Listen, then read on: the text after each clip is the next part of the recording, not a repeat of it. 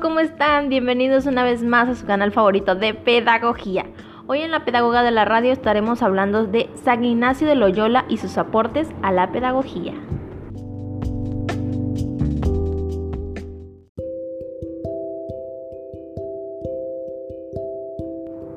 San Ignacio de Loyola nació en Aspetia, en la tierra vasca, el 24 de octubre de 1491.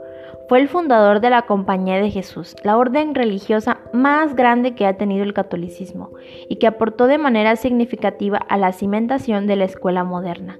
También encarnó como nadie el espíritu de la contrarreforma, la voz de César Vidal 2015, porque luchó al lado de la Iglesia para recuperar el terreno que había perdido con la reforma protestante de Lutero. Pero antes de entrar al terreno de sus ideas más relevantes, conozcamos un poco de su historia. Loyola a una corta edad quedó huérfano de madre. Ignacio se inclinó por las artes de la guerra de manera que su padre le encargó su educación al caballero Juan Velázquez de Cuellar. Tras la muerte de su mentor en 1518, es enviado por la esposa de este a servir al virrey de Navarra Antonio Manquire. Hasta aquí, Ignacio solo era un fiel servidor a la corona y al papa, orientado a la guerra. Pero esto cambia repentinamente cuando en 1521, estando al servicio del virrey, fue herido de las piernas en defensa del castillo de Pamplona durante la invasión francesa. Durante su periodo de recuperación se acercó a las obras escritas de los santos y después de tener una visión de la Virgen María y el Niño Jesús, su vida cambió por completo. Ignacio emprendió una peregrinación a Jerusalén donde es rechazado por tener pocos conocimientos teológicos lo que lo mueve a estudiar gramática, filosofía y teología. En 1534, este tenía seis seguidores y el 15 de agosto de este mismo año, Loyola y sus seguidores fundaron la Compañía de Jesús, o sea, los jesuitas. Este es el inicio del legado de San Ignacio de Loyola.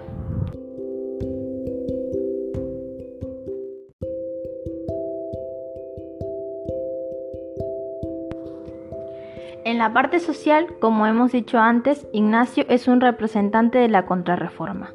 Después de la reforma de Lutero, la Iglesia Católica había perdido beneficios y terreno, así que se organizaron en lo que se conoce como la contrarreforma, en la cual sirvieron de pilar tres componentes, la Compañía de Jesús, el Concilio de Trento y la Santa Inquisición, Pozo M y otros 2013. Es por esto que al principio la compañía no tenía un fin educativo, sino más bien el de crear una orden de tipo militar al servicio de la Santa Sede. Pozo M y otros 2013. Al final, las tareas de los jesuitas en el movimiento de la contrarreforma fue el de la fundación de colegios, la reforma de los monasterios, la participación en el concilio de Trento y el diálogo con los protestantes, es decir, ellos cumplían una función culturizante. Por otro lado, y a lo que nos interesa, es que al final Ignacio se dio cuenta que la formación de los sacerdotes era importante. Los colegios jesuitas estaban regidos por las reglas y modelo pedagógico del Radio Studiorum. Según Contreras 2017, este dividía el ciclo de formación en tres periodos, el lingüístico, el filosófico y el más alto, el teológico. Es decir, estas escuelas tenían un plan definido y organizado que tenía matices grecolatinos. Por ejemplo, se enseñaba retórica, latín, humanidades y ciencias. El fin de la pedagogía jesuita podría definirse en lo siguiente. Ayudar a formar al ser humano a través del proceso educativo, formal y no formal, a reconocer su dignidad, su filiación divina, su vocación a ser, se empeña en estimular a las personas a desarrollar al máximo sus potencialidades y dimensiones, ejercer su libertad, actuar con autonomía y personalidad en la transformación de la sociedad. Klein 2014. Es decir, a través de las habilidades proporcionadas por las ciencias y humanidades, conjugadas con los principios cristianos, permitían al alumno la búsqueda de soluciones, lo que daba autonomía, el desarrollo de sus potencialidades, lo que le daba libertad, y el desarrollo de la solidaridad. Esto aunado a un proceso serio, formal y metódico, creaba la nueva educación del mundo.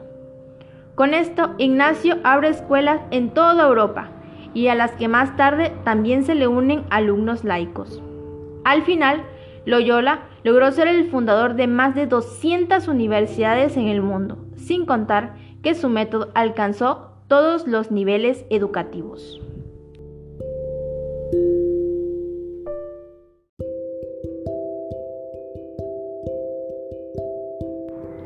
San Ignacio de Loyola marcó el inicio de una nueva pedagogía. Gracias a su actitud de guerrero, le dio firmeza a la educación de su tiempo. Creó un modelo pedagógico que respondía a un fin concreto y que generaba una estructura formal para la institución. Su método unía más que ciencia y religión, unía razón, cultura y valores. Con su pedagogía y una didáctica bien encaminada, movió al alumno hacia un descubrir de sí mismo, hacia un servicio social, hacia la expansión de sus potencialidades y por tanto hacia su libertad y autonomía sin olvidar a su hermano.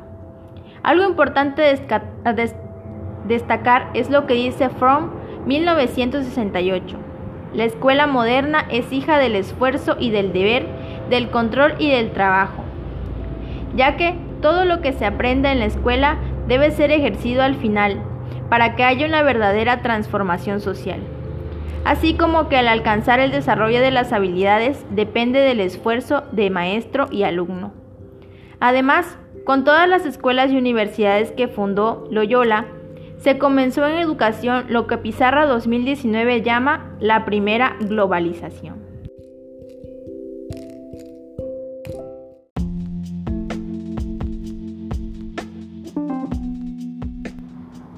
Espero hayan disfrutado muchísimo de este video y sobre todo que hayan aprendido algo nuevo. Nos vemos.